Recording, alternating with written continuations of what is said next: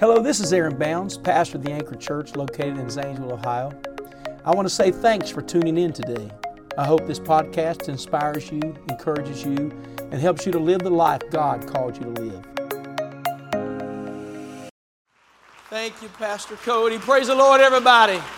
Won't we clap our hands and rejoice? The Bible says, evermore, ever, evermore. In all things give thanks, for we worship you, for you are holy and you're righteous. Hallelujah, hallelujah, hallelujah. You ever grab your Bibles today and turn to the book of 1 Samuel? As I said last week, this is called the first book of the Kings. The first book of the Kings. So 1 Samuel is the first book of the Kings, 2 Samuel is the second book of the Kings. First Kings would be the third book of the Kings, and Second Kings would be the fourth book of the Kings. It is all written in sequence, and um, and so is interesting. But we will read today from the book of First Samuel. I'm going to pick up where we uh, left off last week and I talked about praying for your family. The Bible says that she prayed and she vowed a vow. Vowed a vow. And so we'll be teaching verse by verse pretty much. And uh, um, someone said teaching is telling and preaching is yelling. And uh, maybe I'll preach today, but uh, that's somewhere in between. Um, so let, us look what it says in verse 23 of 1 Samuel. Then we're going to go into 2 um, uh, the first, I mean, chapter one of 1 Samuel. Then we're going into chapter two uh, during, the, during this teaching session. And Elkanah, her husband, which is Hannah's husband, said unto her, Do what seemeth thee good, tarry until thou have weaned him, speaking of this miracle baby promised by God, whose name was Samuel. Only the Lord established his word. So the woman abode, gave her son suck until she, was, until she weaned him. And when she had weaned him, she took him up with her with three bullocks and one ephah of flour and a bottle of wine and brought him unto the house of the Lord in Shiloh. Everybody say Shiloh. Notice what the Bible says. And the child was young. And they slew a bullock and brought the child to Eli, which was the high priest. And she said, Oh, my Lord, as the, thy soul liveth, my Lord, I am the woman that stood by thee here praying unto the Lord. She was saying, she was saying, High priest Eli, I'm the woman that prayed, that you marked my mouth, and I was praying for a son. It is me. I have returned now. She said, verse 27, For this child I prayed, and the Lord hath given me my petition which I asked him. Somebody say, Amen. Therefore also I have lent him to the Lord. As long as he liveth, he shall be lent to the Lord. And he, speaking of Samuel, and he worshiped the Lord there. Chapter 2, verse 1. And Hannah prayed and said, My heart rejoiceth in the Lord. Praise God. I want us to clap our hands and rejoice for all good things. Would you do that? Hallelujah. We rejoice. We worship you. We magnify you. We glorify you. Somebody say amen. Oh, you may be seated. In, in the teaching, to be uh, somewhat uh, redundant here today, but when I was preaching in Memphis, Tennessee years ago, I asked the Lord, I said, Who am I preaching to tonight? Because I had never preached in that area specifically in that church. I said, Who am I going to be preaching to tonight? I remember kneeling at the hotel bed. It was a Friday afternoon, and the Lord spoke to me. He said, You're going to be preaching to a Samuel generation. I said, I do not understand. And he said to me, He said, I caused Hannah's womb to be barren. The Lord told me that. He said, I caused her womb to be barren. He said, Because I had a generation that polluted my altars. And they did not treat the house of the Lord the way it was supposed to be treated. He said, I didn't just need another baby, I needed another baby that was going to be uh, from a mother that had made a vow. And he said, Hannah made a vow to me, and when she made a vow to me that she would train him up different, he said to me, He said, then I gave her the child. And, um, and so I had to go back and read. I got into the book and started reading. And, uh, and sure enough, the Bible says that the Lord had shut up her womb. It goes on to say, verse 11 in chapter 1, she vowed a vow and said, O Lord of hosts, thou wilt indeed look on the affliction of thy handmaid and remember me, and not forget thine handmaid, but wilt give unto thine handmaid a man child, then I will give him unto the Lord all the days of his life, and there shall no razor come upon his head. Meaning he would take the vow of a Nazarite from the book of Numbers, chapter 6. A Nazarite. Uh, they would never cut their hair, um, and neither would they take of the vine, neither would they get around anything dead. And so what happened is, is that she vowed a vow for him as well as her. And I want to say to you, I don't think God just wants to give us babies, but He wants to give us children under the Lord. Can you say amen? We are different because we are the people of the kingdom of God. And she vowed a vow that she would train him up and and, and so she prayed so so vehemently. She prayed with such intensity. She was praying for this baby with such passion that he thought she was drunk. And I think it's a scary thing is that when there's such a famine of passion that when someone's passionate, you think they're drinking from something. You think they're drunk on something. It had been so long since he had seen someone passionate that he thought she was intoxicated. Oh, there should not be an absence of passion. Can you say amen? We need to be passionate about the things that God is doing. That's right. And she was so passionate. She, when you look at the word, the word that she used for pray, it meant intercede. She was interceding before the Lord. She had such agony. She prayed, I believe she prayed until she lost her voice. The Bible says her mouth moved, but words did not come out. I don't believe it had been that way. I personally believe, now this is opinion, but I believe she had prayed so intently, so with such intention and passion, that she lost her voice. I believe she was just giving it all. And um, I, I want to say last week where I left off is that we left off last week talking about intercession and pleading and praying. The Bible says to pray with all prayer and supplication for all the saints. And there's supplication is pleading their cause. Everybody say, plead their cause. And that's when you stand before God. Oh God, don't let them be lost. Oh God, save my children. Oh God, save the city. It's a passionate prayer. It is a prayer of pleading the cause for someone. Lord, please don't bring judgment upon them. Please, Lord, let them return. We need that type of prayer in the church. Number one, I would say to you, she was, she was prayerful. How many know that? Everybody say, she prayed. She didn't just pray, she prayed with passion. Everybody say, she was passionate. Her prayer was passion. So the Bible teaches us about prayer this way. In the book of James, it says the effectual, fervent prayer of a righteous man. It didn't just say the, the, the effectual prayer, but the effectual, fervent prayer. Of a, you can pray from your head and get nowhere. Jesus taught this. Jesus taught about ineffective prayer, and he called them vain repetitions. Don't pray like the, like the Pharisees do, he said. He said they, they have big speeches, but it's not, he said their mouth moves, but their heart's far away from God. How many have ever prayed, but your heart was somewhere else? How many have ever been in church, but your mind was somewhere else? You hear, but you're not all there. And you know what I'm talking about. And uh, how many have ever been there singing the song, but you're thinking about tomorrow, thinking about what happened yesterday? Oh, you got to wash your car and cut your grass. And uh, you ladies, and you, you think, oh, I got to get home, getting laundry done. And here you are, you're in the middle of, of, a song about the cross and the blood, but your mind's somewhere else. How many know that's not effective? You got to learn to prepare yourself for the house of God. And uh, there, there's an uncovering. You can pray and it not be effective. You can pray and not be focused. When Hannah prayed, she was very focused on what she wanted and what was needed in her life. So much so she made a vow before God. You can have ineffective prayers. The Bible talks about praying amiss. But she began to pray with such passion that the, the, the prophet, when he realized, or the high priest Eli, when he realized, he said, Go in peace, and the God of Israel grant thee thy petition that thou shalt ask of him. And, um, and she did. And so that time next year, she had a baby in her arms. She's got a baby boy. What's his name? Everybody say Samuel.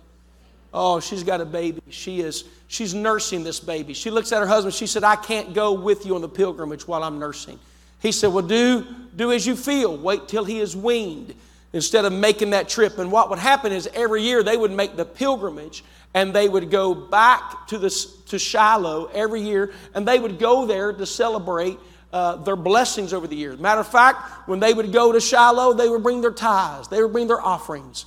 If you were a crop farmer, you would save, uh, sell portion, and you take a tithe of that, and they would save it and then go. What would happen is when they would get there to the gate of Shiloh, the gate of the house of God, they would throw a party. Everybody say a party and they would give a portion of their goods to their family and say, Look what the Lord has done. I want to bless you. To their wives, to their children, they would bless them with a portion of their, of their prosperity, and then they would give their tithe and they would throw a party. That actually was the law. That's what you would do. You don't just come and give begrudgingly. Oh no, when you come to the house of God, look what the Lord has done. We have been blessed by God. We've been blessed by the Lord. You, you, don't, you don't give your tithes and offerings and look at your children and say, I would have bought you that four wheeler, but I got to pay my tithes. Oh, we're not going on vacation this year because I got to give my tithes. Your kids will hate church, they'll hate to give. That's not what it was supposed to be. It was supposed to come and say, We have what we have because the Lord has blessed us. Look what God has done. Oh, it's a privilege to give. Somebody say amen. And so when you begin to look, that was, it doesn't talk a lot about the Father, but the Father's the one that made the pilgrimage.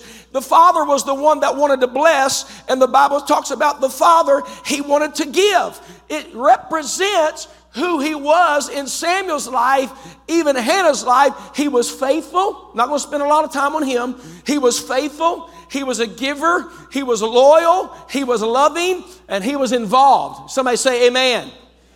But what you'll find is when she said, I can't, I can't go on the pilgrimage because I've got this baby to take care of. And um, you imagine trying to nurse a child all the way to Shiloh and, and camels and donkeys and walking and would not have been easy in those days. And I'm going to tell you right now, when a baby's first born, you don't want to take a road trip anywhere.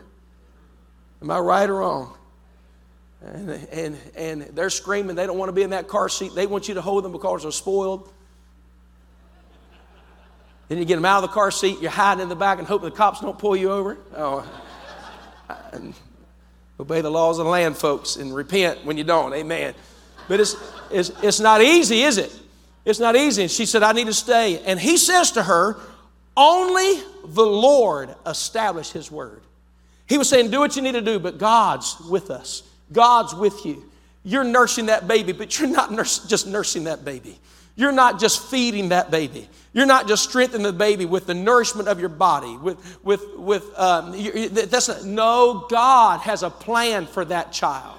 That God has a plan. That's what he was saying. The Lord is establishing his word. While you are weaning him, God's doing something in him. Mama, could I say to you, don't just nurse the baby. Don't just give them level one, level two, level three uh, baby food. Don't just start feeding them mashed potatoes and whole milk changing their diapers and putting clothes on them, changing their diapers, and then changing their outfits and changing. That's what you do before you come to church with a newborn baby. My wife used to say, Man, you got to bring three outfits to church when you have a baby. And she'd stand out in the foyer and she said, I don't even know why I come to church. Out there, spit up on her shoulder, spit rag over. She's got a diaper bag that's heavy. And here she is, and people are in here worshiping. She's out there pacing in the foyer. How many of you moms know what I'm talking about?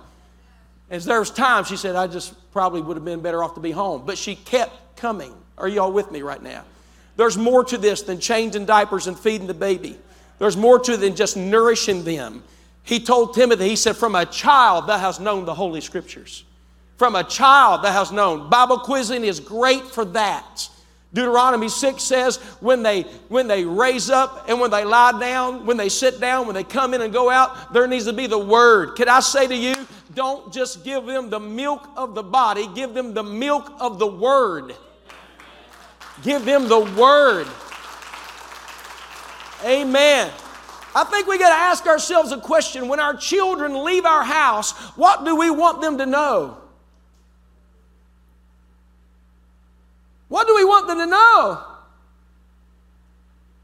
I pause on that for a minute. What do we want them to know?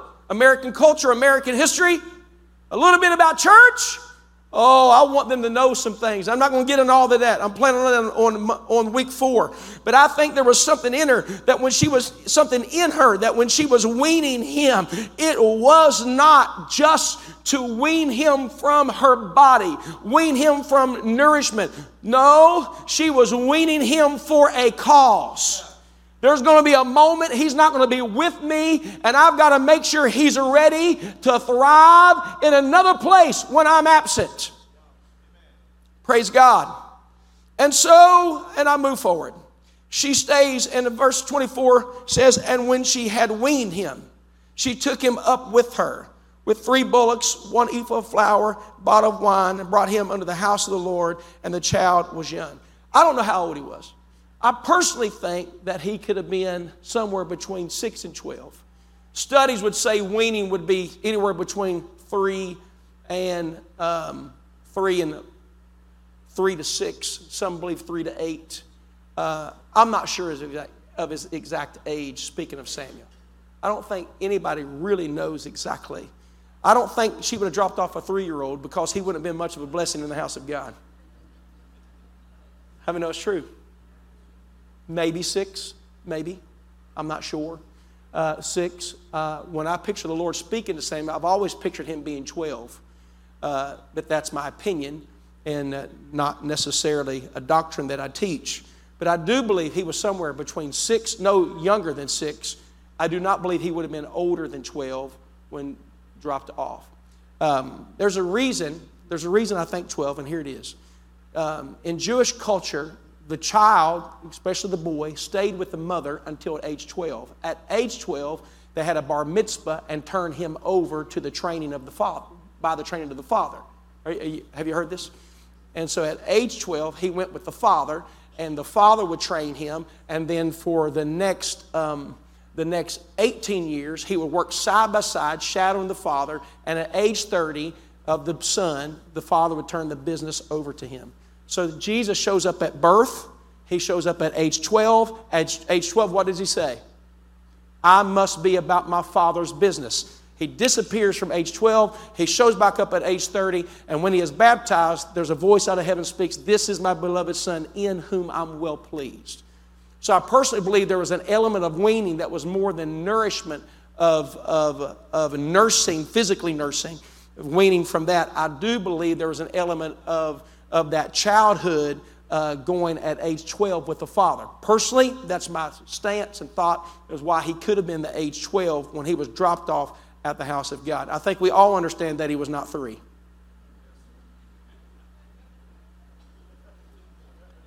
Amen. You can get a three year old to stand still for 20 minutes, it's a miracle.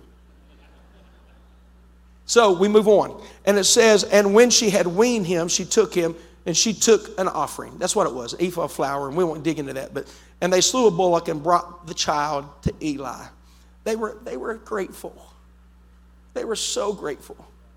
Uh, and I got to ask you a question here today. And and uh, someone said that when you have children, you you you you teach them to stand up and talk. Then after they turn two, after they turn three, you teach them for the rest of their years to sit down and shut up. And uh, if we're not careful, that baby we prayed for, the baby that you love, can all of a sudden become annoying in the way. It's not supposed to be that. Every parent, listen to me, you've lived your life by the time you have your children. So there's a theme song in parenting. It's called My Life Is Not My Own. To them, are y'all with me? I personally believe that in the first 25 years of your life, you lived your life. The next 25 years of your life, you get to live your life again through your kids then the next 25 years of life, you get to live your life for your grandkids. So you get to be a child for 75 years. But it's now they're, in the drive. They're sort of the priority over yourself. Parenting is selfless. Parenting is not, not, about, not, not about you anymore, it's about them. So I'll just throw this out here. That's why you don't spank your kids when you're mad. Because if you spank your children when you're mad, you're not doing it for their benefit, you're just relieving some pressure. You never discipline your children when you're angry. It's quiet in here. And you never discipline your children when you're mad. Why? Because it's not about, it's, at that moment, it's not about them. You're just mad. And you don't correct your children when you're mad. Your teeth are gritting, steam's coming out your ears, and spankings will go to a whole new level. How many know that? The Bible says, with them, train up a child. The Bible says, spare the rod. You know, it talks about that. How do you train up a child? You, you do with a, a, rod of discipline. And uh, my dad said, there's reason there's extra cushion back there because they need spanked. How many know kids need corrected? They don't need beat, and marks don't need to be left. It can be done, it can be done in balance. So the weaning was more. She was more than nourishing him, she was correcting him. I'm sure Samuel grew up like everybody else's kid. He needed corrected, he needed directed. There were some things that she had to teach in that element. I'm staying here longer than I, than I want to, but she was more than just, just weaning him from the milk weaning him from her body, weaning him from, she was teaching him to be independent, how to treat people, how to respect, how to love God. But what you'll find is in her was this about her is that she was grateful. It's time to go to the house of God. I want to go. I don't want to just go to the house of God and show up. She was saying, let's take an offering. Let's kill a bull. Let's, let's bring some to the house of God to show our appreciation for what God has done for us. Oh, look at him. Aren't we so thankful for our kids? And I think of my own daughter, Lakin, who turned 18 just three days. Do you realize, Brother Mealy, I've got an 18 year old how in the world? I'm so thankful for her. I'm so grateful for her. And I know parents can understand what I'm saying today. She said, Let's go. Let's put him back. Let's go to the house of God. Let's take Samuel. It's time to put him there. But I'm not just going to go drop him off. When I get there, I'm going to go with an offering. I'm going to go with an element of thanksgiving. God, I thank you for my child. I thank you for giving them to me. Somebody say, Amen. And so the Bible says in verse um, uh, 25, and they slew a bullock and brought the child to Eli. Verse 26, and she said, Oh, my Lord, as thy soul liveth, my Lord, I am the woman that stood by thee here praying unto the Lord. It was me. It was me, Pastor. It was me that was crying bitter tears. Oh, it was me that was weeping till I lost my voice. It was me. It was the, it was the woman you saw in agony. It was me. It's, it's Hannah. My name's Hannah. It's me. She said, I, I made you a vow. I made a vow to God then, and here I am. She said, For this child I prayed. I can't emphasize it enough. You got to pray for your children. Somebody say, Pray. For this child I prayed, and the Lord hath given me my petition, which I, she said, God, God blessed, God answered my prayer. I think we got to acknowledge that He answers our prayers. Do you believe that? Somebody say, He answered my prayer. Man, I feel the Holy Ghost is coming over me right now. Don't give up if the prayer hasn't been answered yet. Don't stop if the prayer is not answered. God answers prayer. But when He does, don't say, Well, it's about time. You'll get in trouble with God. Uh uh-uh. uh Oh no. God, thank you. I just want to say thank you. You look across the aisle and somebody might be praising them exuberantly, tears running down their face. Don't, don't mock them because they're exuberant. They might just be thankful because the prayer just got answered. God just done something amazing for their life. Somebody shout, Hallelujah. Hallelujah. She said, For this child I prayed, and the Lord hath given me my petition which I asked of him. Therefore, also I have lent him to the Lord. As long as he liveth, he shall be lent to the Lord. And what does it say in verse 28? He, speaking of Samuel, worshiped the Lord there. That is the first, the first uh, descriptive scripture about Samuel. First, the scripture that explains something about him is that he worshiped the Lord there. I want to stop here for a moment and say that she taught him to worship if he was worshiping. He didn't get to the house of God and not know what to do. When she was weaning him, she was more than feeding him, she was teaching him. This is what you do when you get in the house. Oh, are y'all listening to me today? When she got in the house, she, she had taught him what to do when it got there. There's more to weaning. Can I, can I say to every parent, when's the last time you got down, if you have young kids and small kids, when's the last time you got in the house and said, All right, let's raise our hand? I walked down the aisle, and Sister McHenry's over there, and she's got um, um, Finley with her. And uh, hey, and she said, she's already started worshiping this morning. She's already got her hands up. You know why she has her hands up? Because she's seen somebody with their hands up. You know why she's worshiping? Because she sees mom and daddy worshiping. She's been brought here. But I imagine in the house, and I've seen videos of, of Megan McHenry where they turn on praise and worship music at home. And they have a little church service in the house. Everybody say, at the house. I started learning to worship God at a piano with my mother playing, and we'd sing songs in the house when I was a little child because it wasn't just something we did at the house of God, it was something we did in our own home. Teach your children God is not confined to a church building. They can have prayer, a move of God, and worship right there in the living room. And if they repent, they don't have to wait. If they sin, they don't have to wait on Sunday. My dad would take me to the coffee table and said, Now it's time. He'd done spanked me. He said, Now it's time to get right with God. Because he's not mad at you, he, you, but you still need to repent. He loves you still. Can you say amen? Everybody say, and he worshiped the Lord there.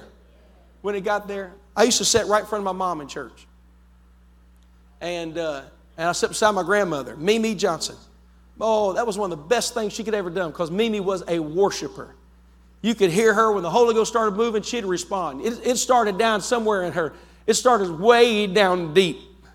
You hear, woo, woo.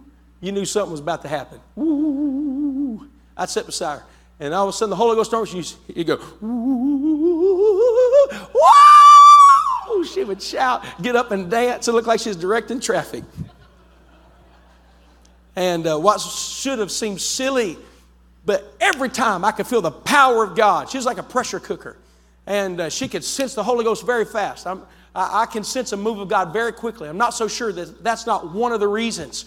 But you know what made me want to pray was when I looked up and saw tears running down my mother's face one service. I, pulled on her blouse. I said, Why are you crying? She said, Because I feel the presence of the Lord. And I, that moment, I was four. I said, I want to feel it. I want what you have. Can I say to every one of you, the reason that Samuel worshiped in the house of God is because Samuel watched Mama worship. Amen. If you don't worship, they're not going to worship.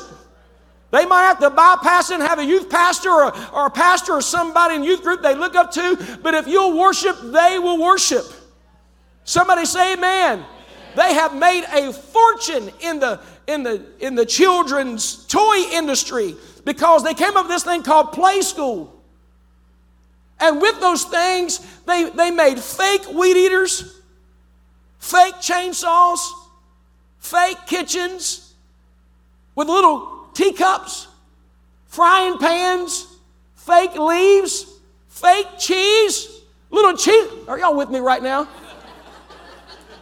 My lands, you open that, we got our kids that little fake kitchen set with a sink, and I sit down and Indian style more times and had tea with my little girls, drinking out of empty cups.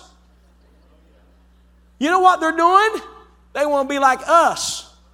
One of the Things I'll never forget, Sister Annie, is I was weed eating. It was a moment. Ron Apperson taught me years ago. He said, he said, listen, Pastor, he said, you're not going to remember every day of your life. You're only going to remember moments. He said, make moments. Sorry, I'll never forget. You're taller than me now, and you have more hair than me. It's not fair. and uh, I'll never forget standing at the bank weed eating. And uh, I just, while I was weeding, I turned around. He had a fake weed eater he was behind me just doing the, he had goggles that was that big. They were hanging off. His eyes looked four times sight bigger than what they were. And he was that. It moved me. I started crying. And it was at that moment when you were three that I realized he wants to be like me. Nice, nice, the guy that weeds, weeds the, the farm. I'm sorry. Weeds the yard. but he he would weed eat like me, big over his eyes. And I realized there I've got a responsibility. If I don't worship, he's not going to worship. If I don't work, he won't work. If I'm not kind to others, he will not be kind to others. Are y'all hearing me right now? If I've got anger, he's going to have anger. If I've got love, he's going to have love. He's going to walk in my shoes. And I realized that when he was three, it's really when he hit me, he wants to be like me. One time we were sitting at the table, and every time I'd get my glass, there's just a moment I remember at dinner time, I'd get my glass, I'd get a drink out of sweet tea, and we're probably drinking sweet tea. It's what we do, the Bounds family. Every time I get a dr- glass get a sip, he'd get a sip of his. I reach for a plate, probably grab green beans, he'd get green beans, eat it. Whatever I did, he was doing everything that I was doing. Hannah, you're weeding him. Hannah, he's going to be like you. He's going to love like you. He's going to pray like you. But Hannah, if all he ever sees is you on the altar weeping and interceding and grieving, that's what he's going to think church is. Just a place of interceding, praying for things that you don't have, crying over things that used to be. There was something, though, that I'm preaching to you right now because whatever you are is what you're going to clothe your kids in. Can I preach to you for a few minutes? The Bible says that when she dropped him off, later every year she would come back and visit him. Um, come here. Take your coat off, Sawyer. Every year And I noticed that Sawyer, as he's growing, his, his suit jackets are coming up here. And uh, everything in me and the frugality of me wants to buy him stuff that's that much longer than it should be. Shoes that, any parent know what I'm talking about? But every year, she would come up, oh, it's so good to see you, so much taller, come here. And I don't know whether he was six or 12, I believe he was 12, but that growth spurt happened. Every year she'd come back to that pilgrim say, look at you, I can't. Hey, honey, go get the measuring she'd say, Hey, go get the measuring board. Let's, let's stick that board up there and measure him. And that, she probably carried a board in a little caravan and had little marks on it, how many inches he was last year and what date it was. In the month of Adar, I don't know what it was. But. Oh, hey, you, can you believe it's grown six inches? Oh, my goodness. Oh, I hope it works. I made it extra long and, and I, I got you. You know what? We're going to have to let the hymn out of that. We said that the other day, didn't we? We're going to have to let the hymn out of that. And uh, she'd come out, put it on. Every year, she had him a new coat because he was growing.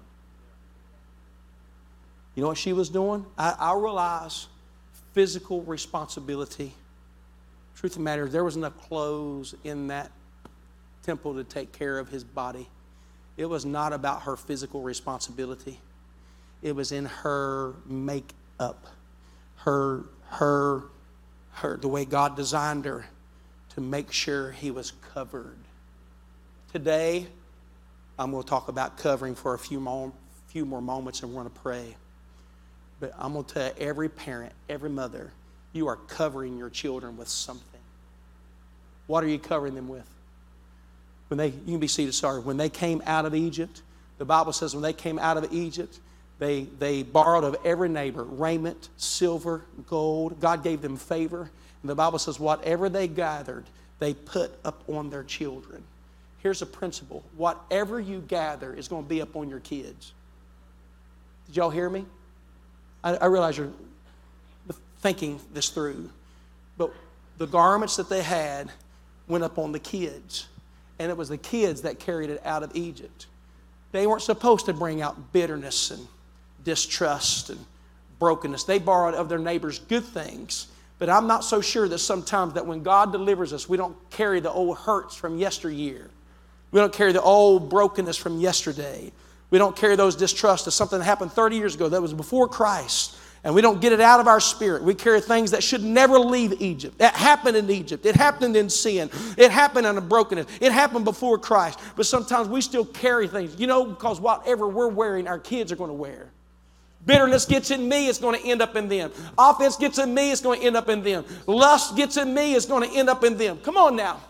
And what I'm saying to you is that she covered him. She was making sure he was wearing the right thing. In the day that he was living in was a treacherous time, and she did not want him wearing what everybody else was wearing. She wanted him to wear what God had given her for him to wear. And I'm going to tell you, she had a word for him. She had a word from God for him. She had a vision for him. She had direction for him.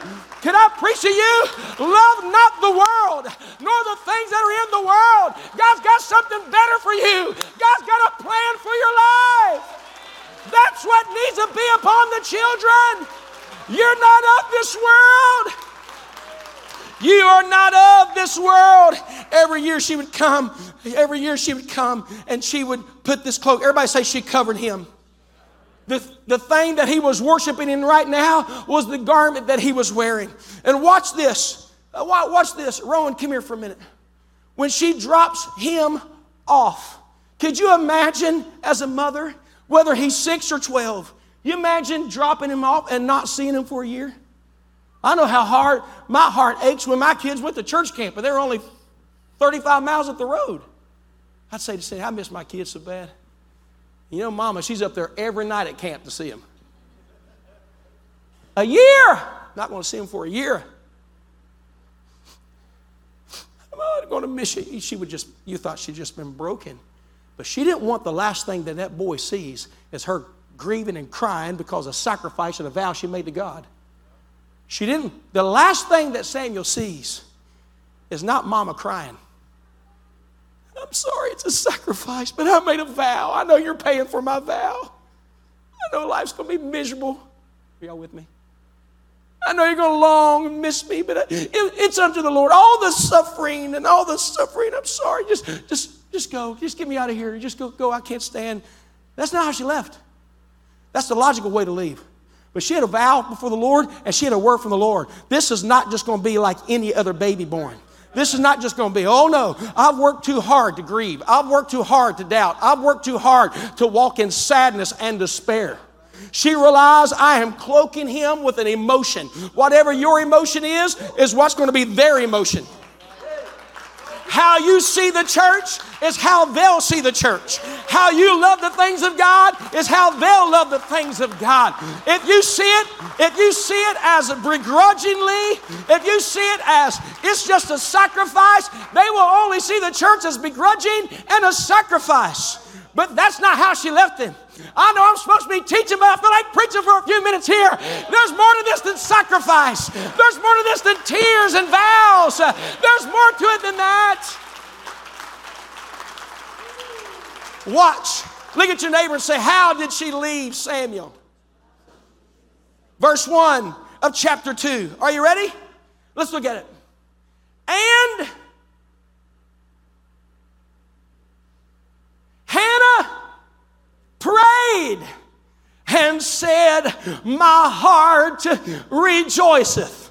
You know what that word means? She jumped up and down. It's going to be good. Look what God has given me. Look what God is doing. My son is at the house of God ministering before the Lord. My son is a worshiping God.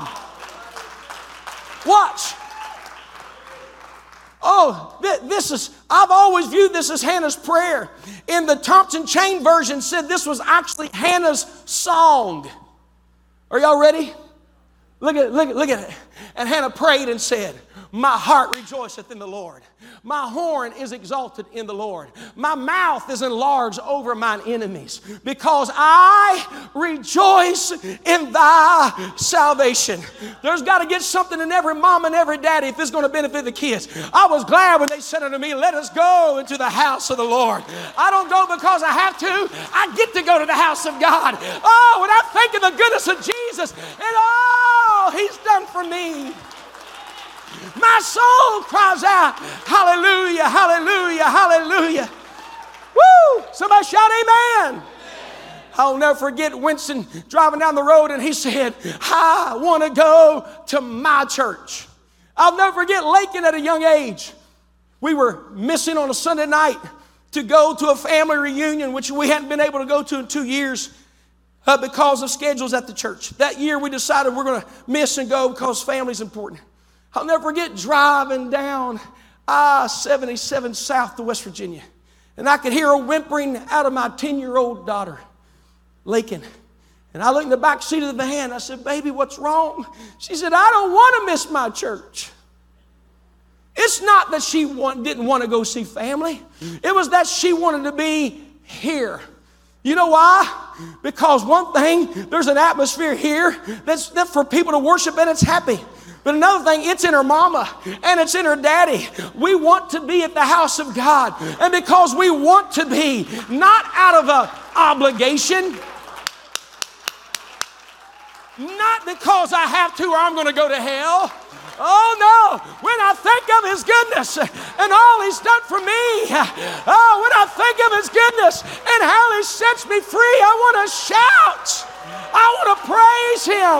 I want to glorify Him. Somebody say amen. I only got a couple more minutes and I, I, uh, I only got a couple more. Oh, I've only got a couple more minutes. Psalm 61. Somebody shout, rejoice. Here's what I say to every grandparent, every mama, every daddy. Get a rejoicing in your spirit and cloak your kids, not just with sacrifice and intercession. Cloak your kids with rejoicing. I say to every praise singer, look at your neighbor and say, smile. Throw this emoji up here.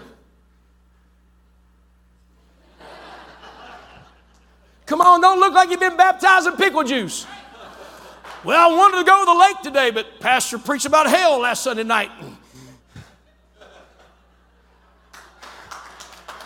We need to hear preaching about hell, but there's also a heaven.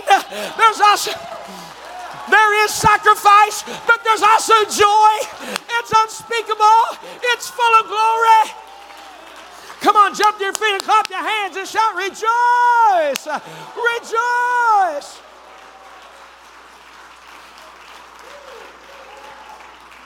Listen, all of you musicians, guitar players, drummers, and especially the praise sing singers, I appreciate all your songs about altars. Build me a house of prayer. We need it, but we also need joyful songs. We also need songs about dancing, songs about leaping, songs about being happy, songs about greatness. Come on and smile when you're singing.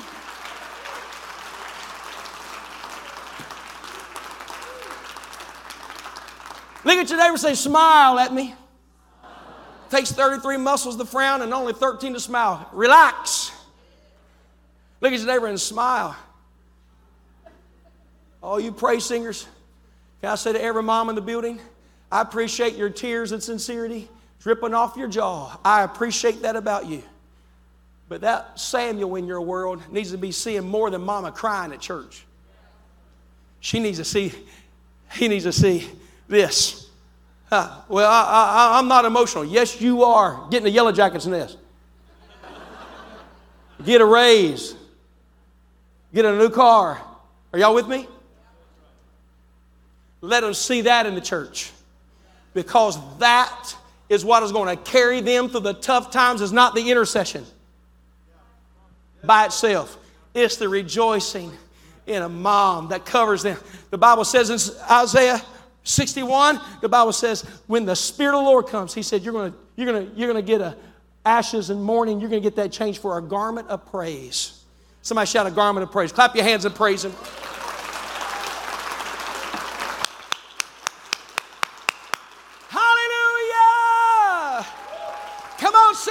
leap for joy. Somebody ought to leap for joy in the building. Come on, shuffle your feet for a minute. Clap your hands and shout hallelujah. Praise God. All right, go get your kids. Bring them back. Worship service at 11 o'clock. I'll see you in a few minutes. Amen. God bless you today.